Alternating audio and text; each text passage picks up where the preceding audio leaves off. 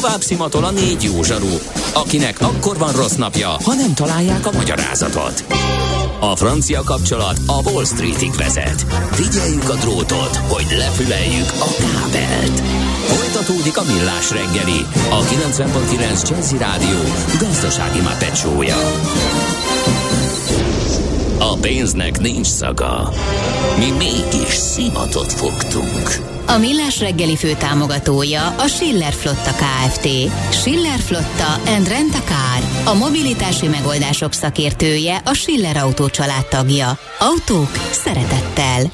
Köszönjük ismét a hallgatókat, megy tovább a millás reggeli itt a 90.9 Jazzin, kedd reggel 4 után 2 perccel Várkonyi Gáborral. És Gede Balázsral. És 0630 20 10 909. Uh, mondanám, Viber és WhatsApp szám. Az a biztos, SMS szám is, de az most mintha nem működnek. Hát azóta tölt, Igen. beültünk 6.30-kor. Uh, akkor lehet, hogy az majd csak utánunk fog élesedni, miután mi elmegyünk innen. Van-e esetleg olyan, amit beolvasunk, útinfo, bármi Igazából fontos? útinfo kapcsán a Feri egy gyors forgalmit kaptuk meg SMS-ben is, amit egyébként az útinformációban már hallhattuk. Aha, akkor balagunk. Nem ma, és nem mi találtuk fel a spanyol viaszt. Mesél a múlt. A millás reggeli történelmi visszatekintő rovata akkor, abból az időből, amikor pödört bajusz nélkül senki nem lehetett tőzsdeüzér. Érdekességek, évfordulók, események annó. Mesél a múlt. Így trédeltek dédapáink. Na hát is javítom magam, Versegi Ferenc eh, költő, műfordító, irodalom, történész, nyelvész, énekes, hú, felsorolni is sok, polihisztor. Uh, halálának 200. évfordulóján beszélgetünk róla, de az egész pontosan december 15-e, ugye én a mai napra tettem, úgyhogy itt már volt egy kis tévedés, de mindent tisztázunk. Ennyi belefér. Ennyi belefér, de a színes és izgalmas életéről Katona Csaba történésszel beszélgetünk. Szia, jó reggelt! Jó reggelt! Szervusztok, jó reggelt kívánok, és valóban holnap után, ha jól számolom, lesz 200 éve, hogy meghalt. Ma ugye Szent Lucáról emlékezünk, vagy magyar néphídben Lucáról. Igen. Az korán sem szent a magyar néphit Lucája, de mi azért most Versegi Ferencet fogjuk előtérbe helyezni, nem feltétlen ok nélkül, mert ahogy felsoroltátok, egy rendkívül színes életút van mögötte, hát elég komoly alkotásokkal övezve mindezt a hosszú életútpályát, ami neki megadott, relatíve hosszú életpályát 65 évesen halt meg. Vannak olyan dolgok, amiket ma tudunk róla, és a legtöbbet pedig nem tudjuk. Uh-huh. Na nézzük Mert akkor. Hogy? Igen. Hát hogyan, hogyan kezdődik az ő élete? Hát nem olyan családba születik, ahol adott az, hogy belőle feltétlen értelmiségi legyen. Szolnokon született 1757. április 3-án, tehát az édesapja egy sóházi tiszt volt, ami nem volt egy fényes pálya, természetesen sokkal jobb volt, mint mondjuk jobbácsorban leledzeni, de azért mégsem a csúcsértelmiségi volt. Egyfelől, másfelől pedig természetesen anyagilag sem egy teljesen biztos háttér volt. Főleg úgy, hogy viszonylag hamar elhunyt, és a kis Ferencnek az volt a szerencséje, a tehetsége mellett, hogy az édesanyja új házassága, hiszen ebben az időben a mostoha családok, vagy a, a mozaik családok, amiket ma gyakran emlegetünk, mint a modern kornak egy ilyen jelenségét, az sokkal gyakoribbak voltak, mint ma. Csak ugye ma elsősorban a gyakori vállások miatt alakulnak ki mozaik családok, régen viszont sajnos az volt a gyakorlat, hogy nagyon sok előfordult, hogy valamelyik szülő fiatalon meghalt, és uh-huh. hát újra házasodott a, főleg a gyermekekkel magára maradó apa vagy az anya. Itt is ez történt. És a mostoha apa viszont egy uh, uradalmi számadó volt, magasabb, jobb anyagi körülmények között élhetett így módon a kis Ferenc. El is végezte gond nélkül Pesten a piarista gimnáziumot, aztán pedig Egerbe a jezuitákhoz járt, tehát nagyon jó iskolákba, Viszont az a helyzet, hogy ahhoz, hogy tovább tudjon tanulni, hát ahhoz már nem volt elégséges a családanyagi háttere. Nagyon nehéz megítélni, hogy a kényszer vitte rá, vagy pedig belső meggyőződés, de végül is úgy ítélte meg, hogy papnövendék lesz, ugyanis a ő tanításokat az egyház érthető módon állta, és így aztán hát elindult abba az irányba, ami oda vezetett, hogy belépett a pálos szerzetes rendbe, nagy szombaton elvégezte a teológiát, és mindeközben igen komolyan gyarapította a tudását, mert a teológia mellett filozófiával foglalkozott, matematikával, megtanult héberül, görögül, meg még jó néhány másik nyelven. És hát ez elégségesnek bizonyult ahhoz, hogy a pálos rendben már karriert tudjon egyfelől csinálni, másfelől pedig folyamatosan gyarapítani tudja a tudását. A problémát az okozta, hogy második József a felvilágosodás hevületében eltörölt számos szerzetes rendet, tehát így a pálos rendet is 1786-ban. Ami megtörte Versegi Ferencnek a karrierjét, és tábori káplánnak nevezték ki, hát az orosz-török háborúban szolgált. Itt azonban úgy megbetegedett, hogy utána három évig lábadozott, tehát valószínűleg a szervezete nem a legerősebbek közé tartozott, bár azt majd látni fogjuk, hogy ez nem biztos, hogy így volt, de maradjunk annyiban, hogy ebben az időben elég komolyan bajba került. És addigra a nevét már elkezdték megismerni több ok miatt, részben azért, mert folyamatosan publikált verseket is, másfelől pedig bele keveredett, idézőjelbe belekeveredett, mert az egyik kezdeményezője volt az úgynevezett jottista, y háborúnak, és nem tudom, hogy ez így megvan elsőre, hogy ez micsoda. Utána, utána kellett néznem, mert nagyon izgalmas nyelvi vita volt, amit Kazinci Ferenc döntött el. Ez pontosan így van, tehát a, ugye a jottista álláspont az az volt, hogy mindent úgy kell leírni, ahogy kiejtjük, és hát ezt képviselte egyebek mellett Versegi, maradjunk annyiban, hogy ezt a háborút nem ő nyerte meg. Tehát igen. A... De vannak sokak követői. Na... vannak követői Ezt akartam mondani, hogy sokak nagy bánatára, igen. És vannak ma mai napi követői. Főleg az apró hirdetésekben lehet. Valóban így van. Arról nem vagyok maradéktalanul meggyőződve, hogy a követői azok Tudják. hangosan így kiáltanak, hogy Versegi Ferenc útunk útját követjük, de ettől még a gyakorlatban van. Követjük kétjével, így van. Így van, követjük szigorúan. Igen. Látjuk, halljuk, stb. Na, hát de nem ettől lett ő igazán uh, úgymond ismert a kortársai előtt, legalábbis a gondolkodó közvélemény előtt, hanem hát ez az időszak ugye francia forradalom utáni időszak, a 18. század végén vagyunk. Ja, az fontos tudni, és ez ma már nem feltétlenül szokták hangoztatni, de attól még így van, hogy a francia forradalmi eszmék, a felvilágosodás és a nemzeti érzületnek az ébredése, a modern nemzet tudott kialakulása ezekkor kéz a kézben működik. Uh-huh. Tehát ugye általában nagyon sokszor találkozunk azzal a megítéléssel, hogy van az a kozmopolita világforradalom, és vele szemben ott áll a nemzet. Ez itt nem így van. Egy percig se felejtsük el azt, hogy a modern francia nemzetet, ami aztán mintául szolgált minden modern nemzeti felfogásnak, éppen hogy a forradalom teremti meg. Félrejétes ne a forradalomnak voltak rettenetes vetületei, gondoljunk a jakobinus terrorra és ehhez hasonlókra. De Napóleon katonái egyebek mellett például azért indultak nagyobb lelkesedéssel harcba, mert talán elsőként a magukénak érezték a francia hazát. Tehát azt, hogy nem egy megvetett rend tagjai, hanem hogy ez a mi hazánk, és itt a szituáján kifejezésre gondoljunk a mhm. polgárra.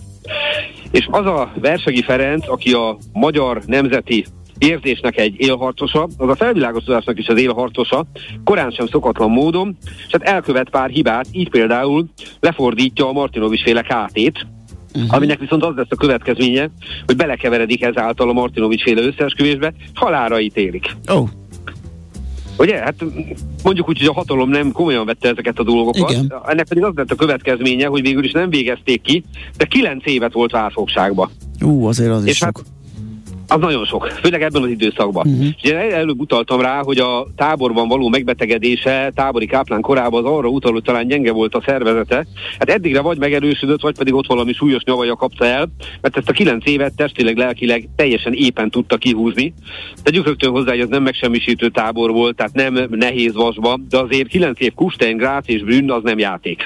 Világos az nem játék, e, és szerencsére innen épp lélekkel jön ki, és nevelő lesz Szapári János grófnál, aki ráadásul még azt is kiárja, mivel roppant elégedett a munkájából, hogy kapja meg a szerzetesi nyugdíját, ami olyan nem sok, de azért mégiscsak valami kis bevétel, ugye az korán sem mindegy. És a végén még József Nádornál is magyar gyermekorló mesterként dolgozik, tehát tulajdonképpen vissza tud térni úgymond a, a hétköznapi életbe. Sőt, az élete utolsó időszakában egy nagyon fontos feladatot végez. Ugye van a bibliafordítás, a Káldi Györgyféle 17. századi bibliafordítás, és a katolikus egyház a fejébe veszi, hogy ezt a régi szöveget meg kéne újítani. Úgyhogy odaadják a szöveget az több nyelven kiválóan beszélő, értő Versegi Ferencnek, aki fogja magát, és egész egyszerűen összeveti a, azt a szöveget az eredeti latinnal, majd erről ír egy olyan terjedelmes latin jelentést, amit a mai napig úgy emlegetnek, hogy kérem szépen a példaértékű lektori munkának a egyik legszebb példája. Aha. Milyen az, amikor valaki komolyan veszi a munkáját. De Utána sajnos már nem sokáig élt szegény, de ahogy említettük, 1822. december 15-én Budán halt meg. Sajátos a sorsa a sírjának is, mert a vízivárosi temetőben ö, hantolták előtt, na de ezt a temetőt 1930-as években felszámolták, 1931-ben. Akkor az a döntés született, hogy hazaviszik a hamvait Szolnokra, a szülővárosába, és ott van neki a mai napig díszsírhelye. Szolnok ugye okkal és joggal büszke rá. Uh-huh. És hát van két olyan dolog, amit én mindenképp megemlítenék vele kapcsolatban, ami talán kevésbé ismert, de talán könnyebb lesz megérzni az ő nevét. Az egyik az az, hogy a Marseillaise, a francia himnusz mindenki ismeri. Így van. Előre ország népe, stb. Na most ezt Jankovics Ferenc fordításában szoktuk mi énekelni vagy ismerni. Ugye Jankovics Ferenc az a kiváló írónk, aki például a Budai Napkirály című Így van, így van. Hú, de jó. Na, ez azért érdekes, mert ezt se szokták tudni. Tehát, hogy, hogy a, himnu, a nem a himnusz, hanem a, a Márciás fordítás Jankovics Ferenctől származik, uh-huh. de tőle származik. Viszont nem ő fordította le először magyarra, hanem hát a bizonyos 18. század végi nagy hevületben Versegi Ferenc volt az, aki fogta magát és átültette az egészet magyarra, és hát így kezdődik a fordítás, hogy Ébredj hazánknak bajnok népe, ragad ki híres kardodat, nevednek esküdt ellenséget, dühödve hozza láncodat. A vérszopó tirannusz fajzat, melyedre szegzi fegyverét, véredbe mártja rútkezét, ha szolgaságra nem hurcolhat. Mártja a szigorúan tjével írva, mint a tyúk. Igen. Egy kicsit radikálisabb, erőteljesebb hangvétel. Igen, és a refrén pedig fegyverbe bajnokok, levente magzatok, roncsunk, roncsunk a vérszomjúkra, szabdaljuk halmokra. Úristen, igen, ez egy keményebb, keményebb darab. Próbáljuk meg érkő. Fegyverbe magzatok, levente bajnokok. De hát ez gyönyörű szép dolog. Igen, Viszont, igen, igen hogy egy másik oldalát is megmutassuk neki, és akkor ezzel zárnám a róla szóló gondolatokat, mert az megmutatja azt, hogy mennyire bonyolult és összetett egy ember lelke. Hát egy egyházi pályán mozgott, de ezzel együtt írt egy verset, amit előszeretettel idézgetnek tőle, ez pedig az első Egyesülés című ópusz, amit uh, szépen hosszan leírja egy uh, férfi és egy nő erős testi őszinteségen alapuló interpersonális relációját. Ez, Zseniális. Ez, ez Kíváncsi még, voltam, hogy ezt hogy fogod a Ezt még egyszer hozni. így ebben a formában Jaj. meg tudod ismételni nekünk? Minden további nélkül, tehát uh, talán úgy fogalmaztam, hogy részletesen leírja egy férfi és egy nő erős testi őszinteségre épülő interpersonális relációját. Óriási, akkor, akkor már minden ért, mindent értünk, mert valahol olvastam, hogy álnevet használt időnként VF pap. Erre minden oka megvolt, és ha, hadd mondjam azt, hogy egy férfi érezni fogja, a fiszkóban duzzadt az önbizalom, mert ha nem így volna, és innentől kezdve idézem, nem írt volna ilyeneket. Igen. Gyanítván, hogy nagy árbócommal, nagyon szétgyötrő mélyeit, kérdeztem kétes szorgalommal, hogy sértitán bel részeit. Ő kisfejét megrázogatván átfogta puszta combomat, és önként magához vonzogatván elélesztette gondomat. Hát, ha valaki kíváncsi ennek a versnek a wiki fejletére, akkor keressen rá Versegi Ferencről az első egyesülés című munkára, de minden más előtt javaslom természetesen a Marseilles fordítást és több más kiváló munkáját, mert hogy éppenséggel el lehet olvasni a Gróf Kacajfalvi László vagy a természetes Ember című szatíráját is, ami egyébként máig szórakoztató ható munka. Egyfelől a russzói természethez való fordulásnak a paródiája, de másfelől meg a legjobb reklámja. Hát nagyon klassz volt, azt hiszem ebből igazán képet kaptunk egy polihisztor uh, életéről, még ha nem is adatot neki túl sok, de elég intenzív és magvas és termékeny. Úgyhogy ezt köszönjük szépen neked. Köszönjük. És még hárfázott is, ezt egy percig se felejtsük el. Ja tényleg, még igen, zenei vonalon is aktív volt. Így van. Ő csak kiváló ember volt. Jó olvasást kívánok mindenkinek. Köszönjük szépen még egyszer, szép Köszönjük napot szépen. neked. Én köszönöm Szia. a figyelmet, szervusztok. Katona Csaba történésszel emlékeztünk, illetve ellevenítettük fel Versegi Ferenc alakját, aki 200 évvel ezelőtt hunyt el. 1822. december 15-én. Azt mondja, mindjárt megyünk, csak itt egy picit torlódás van a dolgokba. Mesél a múlt robotunk hangzott el. Kövesd a múlt gazdasági és tőzsdei eseményeit kedd reggelenként a Millás reggeliben. Tőzsdei és pénzügyi hírek a 90.9 jazz az Equilor befektetési ZRT szakértőjétől. Equilor, az év befektetési szolgáltatója. Hát azt már láttuk, hogy a forint piacon, hát ha most nem tudom, visszafogott az öröm, mert azért pár forintnál tovább, vagy többet nem esett az euró árfolyam. Megnézzük, hogy a tőzsde hogyan reagált. Deák Dávid üzletkötő van itt velünk a telefonvonal túlsó végén. Szia, jó reggelt! Jó reggelt. Sziasztok, jó reggelt, üdvözlöm a hallgatókat. Hát mind a forint, mind azért mondhatni minden hazai eszköz nagyon örül az éjszakai bejelentésnek, mert a Bux Index is 2% fölötti pluszban. Na, az jó. 44.832 ponton és 2,2 milliárdos forgalom mellett, ami kifejezetten jó hangzik. Az már tegnap uh, egész napi fele. Igen. az olyan gyenge volt. Van, és még csak fél tíz van. van. Igen, hát tegnap mondhatni, hogy nagyon kivártak a befektetők. Ugye tudtuk, hogy délután lesz azért Magyarországgal kapcsolatban is egy bejelentés, és ugye a héten azért nagyon sok adat érkezik ma ugye Amerikából infláció, holnap az amerikai központi bank kamat döntő ülése csütörtökön ugye az Európai Központi Bankkamat döntülés, úgyhogy valóban egy eseménytelen hétfő volt, de azért az éjszakai egészen felfordította a hangulatot legalábbis itthon mindenképpen, egy nagyon jó hangulat a magyar eszközökben, uh, igazából minden vezető részvényünk gyakorlatilag az OTP 3,6%-os pluszban, közel 200 ezer darab cserélt már gazdát, úgyhogy mondhatni, hogy húzza magával a, a buxot. Elég jól van nyilvánvalóan azért a javuló gazdasági környezet azért egy jó fundamentumokat is eredményez a, a, az OTP-nek 2% körüli pluszban a MOL részvénye 2626 forinton, és gyakorlatilag a, a Richter is szépen tud emelkedni 8745 forinton, áll, ez csak 4 os plusz. Amit még én mindenképpen hozzátennék, hogy nagyon ö, szép hozam esés van, nagyon ö, szépen emelkednek a kötvények ö, itthon, ö, igazából egy ilyen közel, hát most már közel fél százalékos hozamcsökkenés láthatunk azért a hozamgörbe. Hosszú végén is egy majdnem 100 bázispont a, a rövid végén a, a kötvénypiac, úgyhogy tényleg nagyon nagy a hurrá. akkor mindenhol a megnyugvás Abszolút igen, láttuk azt, hogy azért itt a múlt héten is voltak olyan spekulációk, nyilván nagyon feszített volt a piac, mind a kötvény, mind a részvény oldalon, nagyon sokat estünk, 4-20 fölé jöttünk az euróval szemben is, és hát újra láttunk azért 9% körüli hozamokat már majdnem a, a teljesen a hosszú végén, és azért most azért ez egy óriás megnyugvás. Hát még utolsó pillanatban a németek nyilatkozata is, ugye még, még azt viz, mutatta, mint hogyha azért itt lenne egy kicsit nagyobb keménykedés, ugye talán a forint is akkor, akkor ment ismét a 420 közelébe. Bár most a forint egy picit vissza.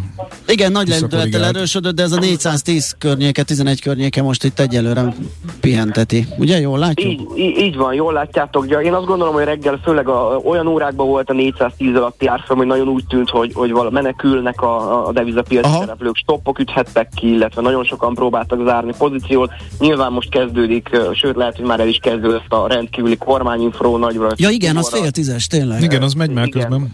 Akkor megy már közben.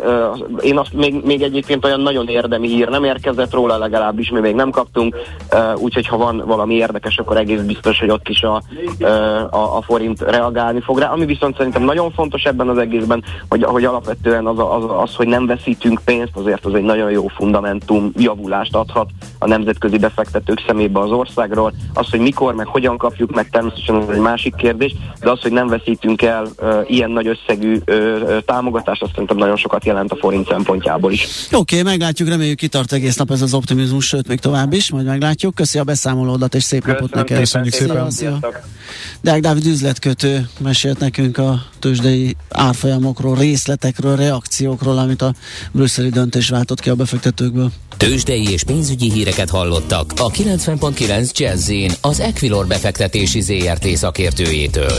Equilor, az év befektetési szolgáltatója. A szerencse fia vagy? Esetleg a szerencse lánya? Hogy kiderüljön, másra nincs szükséged, mint a helyes válaszra. Játék következik. A helyes a helyes megfejtést beküldők között minden nap kisorsolunk egy páros belépőjét a Budapest kongresszusi központban januárban megrendezendő Cotton Club Singers Abba Jazz koncertjére az esemény szervező Encore Production Kft. jóvoltából. Mai kérdésünk a következő. Melyik világsztár dalait dolgozta fel a Cotton Club Singers? A. Robbie Williams B. Cher C. Frank Sinatra a helyes megfejtéseket ma délután 16 óráig várjuk a játékkukac jazzy.hu e-mail címre. Kedvezzem ma neked a szerencse!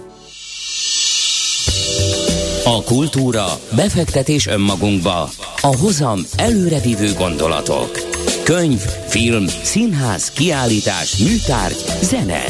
Ha a bankszámlád mellett a lelked és szürke állományod is építeni szeretnéd. Kultmogul. A millás reggeli műfajokon és zsánereken átívelő kulturális hozamgeneráló rovata következik. Hát jön az Avatar második része, amivel volt egy kisebb, kicsit ilyen szürreális élményem, képzett Gábor, hogy a, néztem a kereskedő tévét, és ment a reklámja. Egy, egy, Már a második. Egy trélere, igen, de ezt nem tudtam, hogy az. És nézem, hogy mondom, hát nekem annyi, annak idején, hogy tetszett az Avatar, most úgy néz ki, mint egy ilyen izé, videójáték. És? és utána jött az, hogy napokon belül a mozikban, és az az új résznek volt a, a, a promója. Úgyhogy Én valamit, erről. Valamit nagyon, nagyon furcsán láttam, de Dudás Viktor filmszakértővel mindjárt meglátjuk, hogy majd megnézzük, hogy mit adott nekünk, illetve a mozinak az Avatar. Szia, jó reggelt! Jó reggelt! Jó, Jó reggelt, sziasztok! Hát egy ebben a felállásban még nem is beszélgettünk. Ne, tényleg, így van, igen. Épp ideje volt. És tényleg. Hát mit adott nekünk az avatar? Hát ö, autót nem, hogy akkor a Gábor is. Hát, e, valószínűleg ezért került el a figyelmet. De hát ugye nagyon-nagyon sok mindent adott nekünk az Avatar, hát ugye ahhoz képest, tehát nagyon-nagyon meglökte ugye annak idején a, a 3D képbefogadási technológiát, és akkor emlékszünk, hogy még olyan kijelentések is voltak, hogy még a mobiltelefonok kijelzőjét is majd 3D szemüvegen keresztül nézzük majd az utcán sétálva, mert ez akkora nagy durranás volt akkor. Aztán sajnálatos módon ugye ez a 2010-es évek közepére ez így gyakorlatilag gyakorlatilag csúnyán kifutott. Hát ugye ma már gyakorlatilag azt, hogy 3D tévét otthonra vegyünk, az már szinte kivitelezhetetlen, mert például ugye a nagy elektronikai gyártók azok 2016 és 2017-ben gyakorlatilag föl is hagytak már Aha. a 3D, 3D tévés, a 3D-s tévéknek a gyártásával. Egyik őtöknek sem pluszos a szemvege, szerintem. Uh, az melyik? Én rövidre nem látom. Röviden nem... Szerintem az, e- az, enyém az, az enyém az pluszos, de... Tehát nagyítós. Engem, igen, igen, igen, igen. Tehát ettől még engem olyan nagyon nem feltétlenül zavarna. Engem nagyon. Egyéb, mert hogy egyébként meg a moziban, a mozikban, ugye amikor az Avatar megjelent a mozikban, akkor durván olyan 6000 olyan mozigép, vetítőgép volt a világon, amelyek ezt, ezt a 3D élményt ki tudta vetíteni, és ma már több mint 110 ezer ilyen vetítő van a világ moziai. Igen. Tehát ugye gyakorlatilag ma már sokkal könnyebb lenne a 3D-s filmeket Aha. kivetíteni, de ugye a gyártók azok, akik elfordultak ettől a dologtól. Hát még a Marvel talán az utolsó mohikán, amelyik még hisz ebben a rendszerben, de hát például ugye a, a bosszúállók végjátéknak is ugye volt 3D-s változata, de gyakorlatilag a Giga meg a bevételének alig több, mint a 15%-át hozta ebből a formátumból, ami, ami úgy tűnik, hogy egyre inkább azt mutatja, hogy ez a 3D, ez avatar specifikus lesz.